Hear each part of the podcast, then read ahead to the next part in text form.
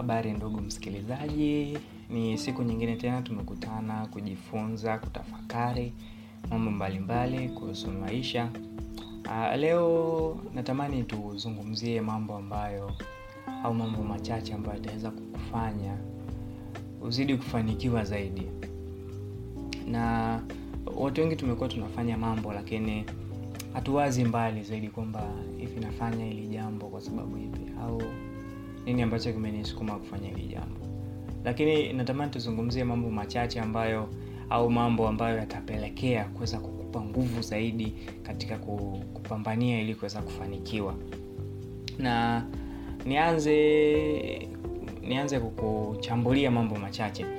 Unajua wakati mwingine tunafanya tu mambo kwa sababu tunatakiwa kufanya. Iza ni kazi au ni wajibu wetu kuyafanya, lakini hebu jitahidi kufanya.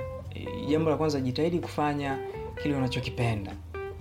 Unajua kitu kile unakifanya kama unakipenda, hutajali kwamba anapoteza muda au hutajali ni gharama gani, lakini unajua kwamba hichi kitu unakipenda, unakifanya kwa moyo. Hii itakusaidia kufanya kile kitu kwa muda mrefu bila kuchoka. Amini, jambo lako ni kitu cha muhimu sana. Ukipenda kile unachofanya, kikiingiza pesa fresh, hata kisipoingiza pesa, bado utakuwa na nguvu ya kuendelea kukifanya na kukifanya na kukifanya zaidi. Ukiwa unafanya kitu usichokielewa au usichokipenda, unakuwa unakata tamaa, wakati mwingine unachoka, yani unakuwa ni ile power ya kuendelea kukifanya kile kitu inapungua. Lakini ukifanya kile unachokipenda, basi hata nguvu ya ukiacha, hata kama akiingizi pesa nyingi, lakini kwa sababu unakipenda unajikuta unapata nguvu zaidi ya kuendelea kukifanya. Na wakati mwingine hichi kitu unachokipenda fanya kila siku. Jambo lingine, fanya kila siku. Sasa hii formula imekuwa imetumiwa na watu wengi zaidi katika kufanikiwa. Kila siku fanya. Yaani unajua kama kitu unakipenda, unajua wewe unajisikia au hujisikii, kama unakipenda utajikuta unakifanya tu. Hii inakupa uwezo wa kujenga nidhamu na kuwa bora zaidi kwenye eneo lako. Kwa kadri unavyofanya bila kukata tamaa, ndivyo unavyokaribia kwenye mafanikio yako. Kwa wakati mwingine nikupe tu mfano rahisi. Mwanzoni wakati nikiwa naanza kupost hizi podcast, nilikuwa nafanya, lakini kwa sababu ni kitu nakipenda, sikukata tamaa, nikasema kuja niendelee kufanya. Iko siku tu nitafikia kile ambacho natamani kukifanya. Japokuwa wakati mwingine unabano, nakosa muda kukaa kurekodi na nini, lakini kwa sababu ni kitu nakipenda, sikati tamaa kuendelea kukifanya. Jambo lingine, bobea kwenye mishe zako kuliko jamaa wote unaowajua. Hii ndio siri ya kufanikiwa na kuwa bora. Kujifunza na kufanya mazoezi kwa muda mrefu kutakufikisha mbali. Sasa shida, wengi wao hawezi kuweka nguvu katika kujiboresha kwa muda mrefu, hasa kama hawaingizi kitu. Koma ujue jambo litakulipa baadaye. Unajua mtu anasema nafanya hivi ili nipate faida fulani. Usiangalie faida hapa, angalia kesho kutwa. Mtu ndogo ukule mbali zaidi, litakupa manufaa gani? Unapokuwa uko vizuri kwenye lile jambo, kweli nakupelekea wewe kuweza kujua na kulijua kwa undani zaidi. Kwa hiyo itakusaidia kujifunza mambo mengi zaidi na kuwa mbobezi kwenye hilo jambo. Jambo lingine, jenga mtandao marafiki. Watu wanaokufundisha mambo, mentors, watu wanaokupush kwenda mbele. Yaani angalia katika mzunguko wako wa marafiki, una watu ambao wanakupush kusogea mbele. Una watu ambao wanakupa hamasa kuweza kufika mbali zaidi. Unahitaji kuwa umezungukwa na watu wanaotamani kuwa kama wao. Yaani unatamani kuwa mtangazaji mzuri, hakikisha hata katika network yako na watangazaji ambao upo nao karibu, watangazaji ambao wanakuvutia, wanakutia moyo. Tunasema role models, yule ambaye anatamani ufikie kule. Unahitaji kuwa na washauri watakao kuelekeza kule unakopita. Ni rahisi kufanya kwa vitendo ukiona mifano kuliko kusimuliwa. Lakini sasa wakati mwingine wanasema biashara iliyofanikiwa ni ile unayosimuliwa. Ingia ufanye ili uone zaidi nini ambacho kinakuwa kinafanikiwa. Kwa hakikisha unakuwa kwenye mtandao wa watu ambao mtandao unaokuwa umejaa tu ni maarifa na moyo wa kusaidia wewe kuweza kufika mbali zaidi. Wale wanaokukatisha tamaa, achana nao. Yaani wewe anza kupunguza tu mawasiliano taratibu tu. Utakuja kukuta kama hayupo kwenye mtandao wako, ataondoka tu mwenyewe. Jambo lingine, hakuna mambo ya smart work. Ishi na work hard daima. tunaelewana hapo. Yani hata uwe smart kiasi gani, yani uwe vizuri kiasi gani, usipofanya ile kazi kwa kujituma na kujitoa, rafiki yangu hapo tegemea maumivu tu kwa kweli. Kwa hiyo wakati mwingine ule ubora na uzuri ambao ulionao ni muhimu, lakini unahitajika kufanya zaidi, unahitajika kuumia zaidi, unahitajika kupambana zaidi ili kuweza kufikia kule ambapo unatamani kufika. Jitume kama asiyetumwa. Yani sio nisemeje, yani jitume, usije kafikia tu mpaka mtu anaanza kuambia, "Wewe mbona hujaposti sasa tuweze kusikiliza kwenye podcast yako? Mbona podcast yako sasa hizi haiendelei? Mbona haiongezeki hata vitu?" Fanya mwenyewe, matokeo utakuja kuyaona baadaye. Kwa hiyo fanya kazi kuliko kawaida, lakini ukiwa unajua kabisa, nafanya hiki kwa sababu fulani, nafanya hiki kwa ajili ya manufaa baadaye. Baada ya miaka kadhaa utakuja kujishukuru mwenyewe kwa jitihada ambazo umezifanya leo. Tuko pamoja na tuendelee. Kuna jambo lingine, ifanye akili yako, yani ndio iwe, yani ndio mshirika wako mkubwa, yani itumie kujinufaisha katika mambo yako. Mafanikio yanaanza na kichwani. Kichwa chako unakifeed nini? Yani kichwa chako unakipa vitu gani ambavyo vitakusaidia wewe kuweza kufika mbali zaidi? Kwa ukiamini kile unachokifanya, utajenga moyo wa kufanya kwa nguvu zaidi. Ukiwa unawaza zaidi kile ambacho unakuwa unakifanya, kufikiria kwa namna nyingi za kuboresha mambo yako yatakayokuja kukusaidia baadaye. Kwa hiyo angalia kile ambacho kinaingia ndani ya kichwa chako, kinafanyika au kinafanya wewe kichwa chako kiweze kupata mambo zaidi.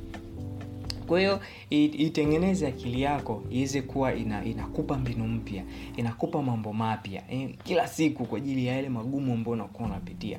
Yani itengeneze akili yako iweze kukuchambulia mambo. Unajua tuna akili, yani ubongo wetu una pawa kubwa sana kuweza kufanya mambo. Kwa hiyo jinsi vitu vinavyokuwa vinarani kwenye kichwa chako, mawazo na nini, kwa jinsi ambavyo vinakuwa vinazuka kwenye kichwa, kinazidi kutengeneza mbinu mbalimbali za kuweza kukabiliana na yale mambo. Kwa hiyo kizoeshe kichwa hivyo. Jambo lingine, jifunze copywriting, ushawishi wa kuuza. Hata unatoa huduma muhimu kiasi gani kwenye jamii, kama watu hawakujui, hakuna mtu atanunua. Media buying, lakini kitu cha kujifunza kwa kila mtu, jifunze kuuza kile unachokifanya. Ni ngumu sana kuelewa, lakini ukiwa na bidhaa yako au huduma yako nzuri, alafu ujue utauza wapi, ndio utaelewa vema. Stories nasema itakusaidia kujiweka kwa watu zaidi na kuwafanya wateja na wafuasi wako. Bro, jifunze kuuza, au dada, jifunze kuuza. Kile ambacho unakuwa unakifanya, unakitangaza vipi? Kile ambacho unakuwa, ile huduma au bidhaa unayofanya, unaitengea muda kuitangaza, unaipatia nafasi, airtime kwenye maisha yako, kwamba aisee, muda huu yani niandae matangazo yangu, muda huu niandae vitu fulani kwa ajili ya kuposti, vitu kama hivyo. Kwa hiyo jitahidi kujitengea muda kwa ajili ya kufanya kuitangaza ile biashara yako, huduma yako. Jambo lingine, soma. Na hapa ndio ambapo ugonjwa mkubwa sana watu wengi wanaugua. Soma sana vitabu, kozi, makala, falsafa. Jifunze kila kitu kile ambacho wewe unatamani kujifunza. Elimu haina mwisho, kama vile wanavyosema elimu ni bahari. Kila siku kuwa bora zaidi ya jana, utajifunza mambo mengi mapya na kukuweka zaidi kwenye vitendo. Soma sana, huko ndiko maarifa yaliyofichwa. Niliwaisikia mfano mmoja, kuna mtu mmoja alipewa zawadi ya cheki ikawekwa katikati ya Biblia.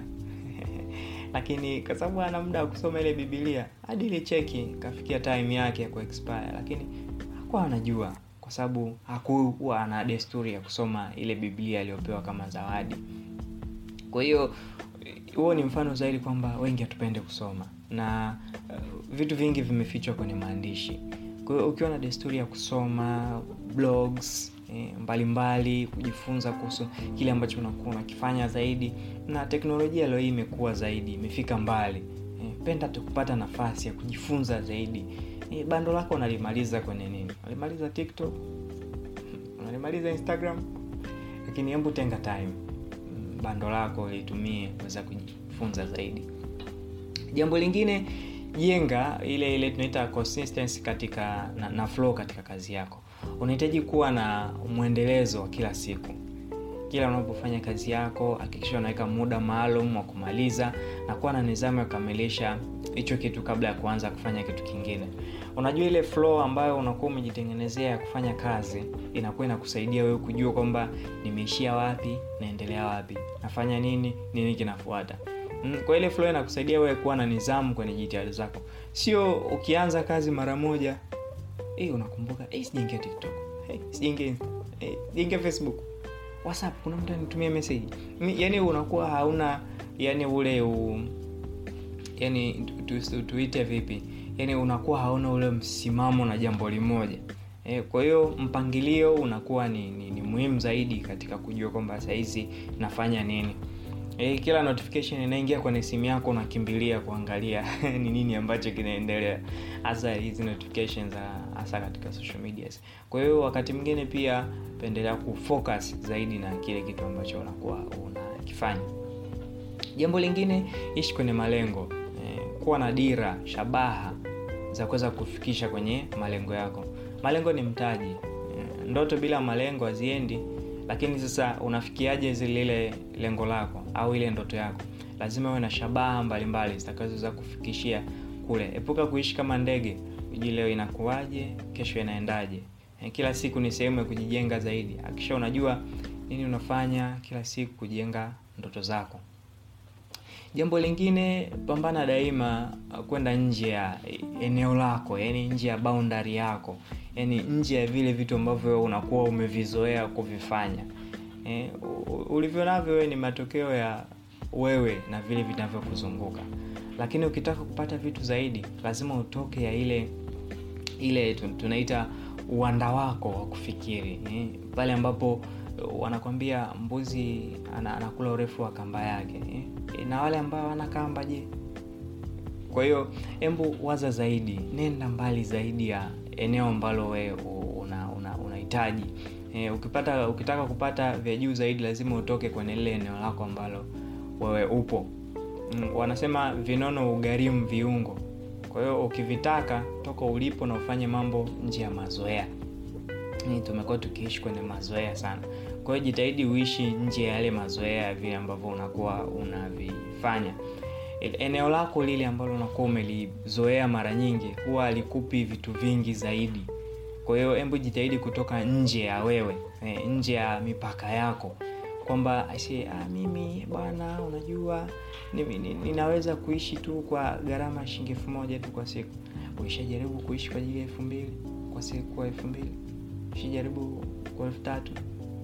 Au umezoea tu kusema mimi nanuaga tu bando jibi moja, umeshakununua jibi 5, ukaona kwamba ndani ya huo muda nimefaidika na nini au nimejifunza nini? Kwa hiyo hebu ishi nje ya yale ambayo umekuwa ukiyafikiri kwenye kichwa chako. Yaani hebu waza zaidi ya ule upeo wako. Jambo lingine, epuka tabia zinazokufanya usijiamini au kujichukia. Kuna vitu ambavyo vingi vinaweza vikakupelekea tabia ambazo zinaweza zikakupelekea unyonge, kukata tamaa, uvivu, nini. Kwa hiyo ulevi, vile vyote ambavyo vinaweza vikakupa ulevi, kubeti, pono, punyetu, uvivu, vitu ambavyo vinaweza vikakufanya wewe, yani nikupe mfano, pono au punyetu zinaweza zikakufanya usijisikie uko kamili, zinakufanya ukose kujiamini wakati mwingine. Kwa hiyo jifunze kuwa na nafsi iliyo safi. Acha kuishi kwa kutenda maovu yanayokufanya ujisikie vibaya. Maana wanakwambia baada ya kutenda lile jambo ndo unaanza kujutia.